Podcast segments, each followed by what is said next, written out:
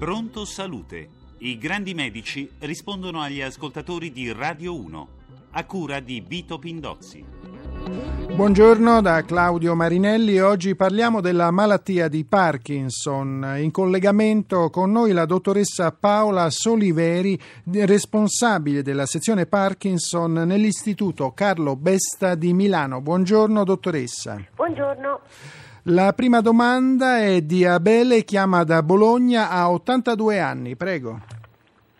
Guardi dottoressa, io soffro di tremore essenziale da sei anni. Vengo cur- curato con compressi da 50 mg di feno- fenobarbitale. Io chiedo, se un medicamento è usato per così tanto tempo può avere controindicazioni? Allora, il fenobarbitale è un ottimo farmaco per la cura del tremore essenziale e di solito può dare una mh, assuefazione, cioè una tolleranza verso l'effetto sedativo, perché ha anche un po' di effetto sedativo, ma non per l'effetto farmacologico nei confronti del tremore, quindi mh, può continuare a prenderlo. Passiamo ora ad Anna, chiama dalla provincia di Milano, ha 71 anni. Prego. Buongiorno professoressa. Il Parkinson mi è stato diagnosticato nel febbraio del 2008. Ora sto prendendo tre pastiglie e mezzo di levodopa e poi una pastiglia, una capsula per proteggere lo stomaco. Il problema che adesso mi si presenta è eh, non sono incontinente, però ho problemi eh, se non corro subito in bagno quando ho lo stimolo. Volevo sapere, ieri è stato detto che ci sono delle compresse. Volevo sapere se questo è un. Dottoressa Anna, a chi deve rivolgersi? Al neurologo o all'urologo? Sì, allora eh, la malattia di Parkinson dà un rallentamento un po' di tutti i muscoli, tutti i movimenti e quindi ci pos- potrebbero esserci anche problemi eh, urinari. Certamente mm, eh, problemi urinari possono essere riconosciuti anche da altre cause a questa età, quindi è bene consultare sia il proprio neurologo per la terapia del Parkinson, ma magari sentire anche un urologo. Abbiamo ora in linea Teresa da Napoli, chiama per il marito che ha 49 anni. Buongiorno, mio, dottoressa, mio marito ha il Parkinson da 10 anni, adesso porta una pompa di infusione con apomorfina già da due anni, eh, però prende anche dei cerotti, cioè a base di roticotina, e però quando toglie la pompa di sera ha molte distonie. Sì. Come dobbiamo fare? Cosa fare? Sì, allora mm, la, la pomorfina ha una durata, è un buon farmaco ma ha una durata d'azione piuttosto breve ed è per questo che viene somministrata in pompa continua sottocutanea.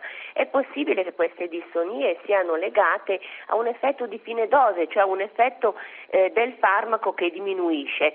Quindi va bene eh, l'applicazione di cerotti di roticotina che eh, potrebbe supplire al, all'effetto dopaminergico in questa fase di mancanza di, eh, di apomorfina e poi ha un, un, di solito un rilascio continuato, quindi un ottimo farmaco, può usarlo tranquillamente.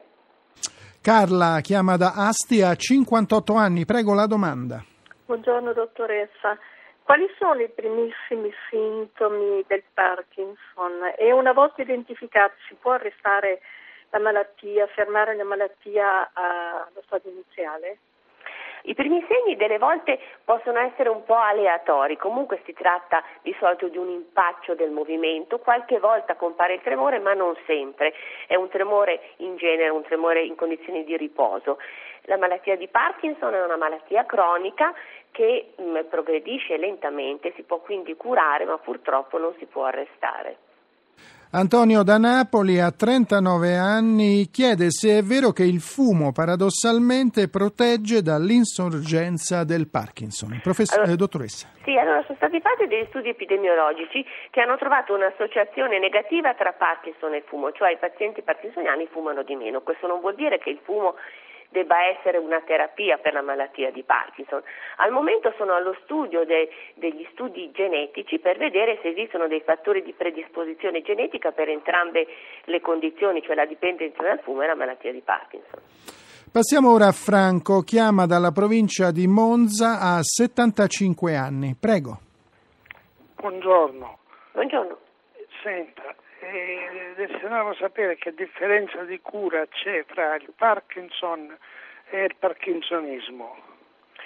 Le cure sono le stesse, anche se con parkinsonismo si intendono a volte delle malattie simili al Parkinson, ma con eh, segni neurologici in più, eh, un disturbo eh, disautonomico, un disturbo dell'equilibrio. Comunque eh, se, se, se, ci sono dei segni parkinsoniani la terapia del Parkinson va sempre bene, quindi anche nei parkinsonismi. Abbiamo ora in linea Federico, chiama da Roma per il padre ottantenne, prego. Eh, buongiorno dottoressa. Io la chiamavo per sapere, in quanto mio padre, dopo circa 30-60 minuti dall'assunzione della levodopa, ha dei problemi nella respirazione con piccoli respiri. E è stato fatto presente sia al cardiologo che al pneumologo che hanno attribuito questa, questi sintomi alla malattia stessa e all'assunzione del farmaco. Volevo sapere se effettivamente è da escludere eh, il cardiologo e il pneumologo e se poteva esserci un problema di allergia al farmaco e se così comunque come alleviare e aiutare il, il malato quando ha questi problemi perché comunque va in uno stato di agitazione. La ringrazio, buongiorno.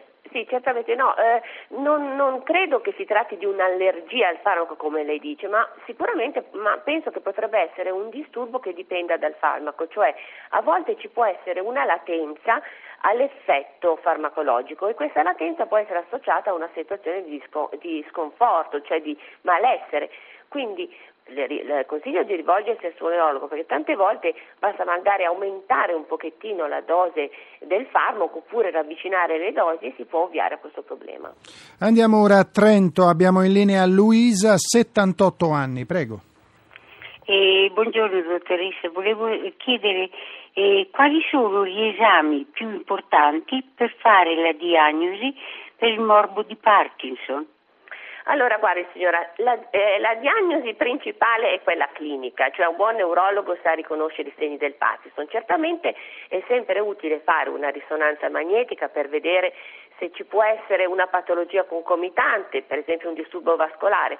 E ci sono anche dei casi dubbi a volte tra Parkinson e tremore di altra natura e allora sì, in questo caso si può fare secondo me questa scintigrafia cerebrale che è un esame abbastanza specifico, si chiama DAT scan e ehm, viene dato un marcatore per il trasportatore della dopamina, insomma alla fine si riesce a capire se c'è un'alterazione delle vie dopaminergiche e quindi se siamo in presenza di un parkinsonismo.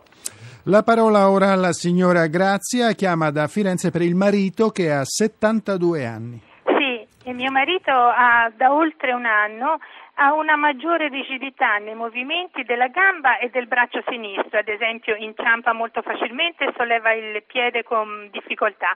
Tremori no, eh, il medico a vederlo camminare ha parlato di un'andatura parkinsoniana. Io volevo sapere se ci sono delle analisi specifiche, radiologiche o altro, per poter fare una diagnosi esatta e magari intervenire con una terapia all'occorrenza. Sì, ecco, come eh, dicevo prima c'è questo esame che si chiama DAT-SCAN che consente di valutare se c'è una carenza dopaminergica cerebrale. Nella maggior parte dei casi però non è neanche tanto necessario perché un buon neurologo sa riconoscere se si tratta di Parkinson. Sì, ricordiamoci che non tutti i Parkinson hanno il tremore, a volte eh, può bastare che ci sia una rigidità, un impaccio del movimento. Dorina chiama dalla provincia di Torino a 72 anni. Prego. Buongiorno e grazie anticipatamente per la risposta. Prego, Soffro di Parkinson, ho il cuore sano, con estrasistole fastidiose. C'è un collegamento con il clonazepam che suo da un anno e mezzo, visto che sul bugiardino eh, dà, eh, dà palpitazioni come effetti collaterali? No, no, guardi, il clonazepam ha un effetto sedativo, tranquillante, quindi eh, a rigore dovrebbe eh, migliorare anche eh, qualche extrasistole. Secondo me non c'entra nulla. Alfonso da Caserta, 40 anni, è stato operato di astrocitoma all'età di 5 anni, ora soffre di tremori.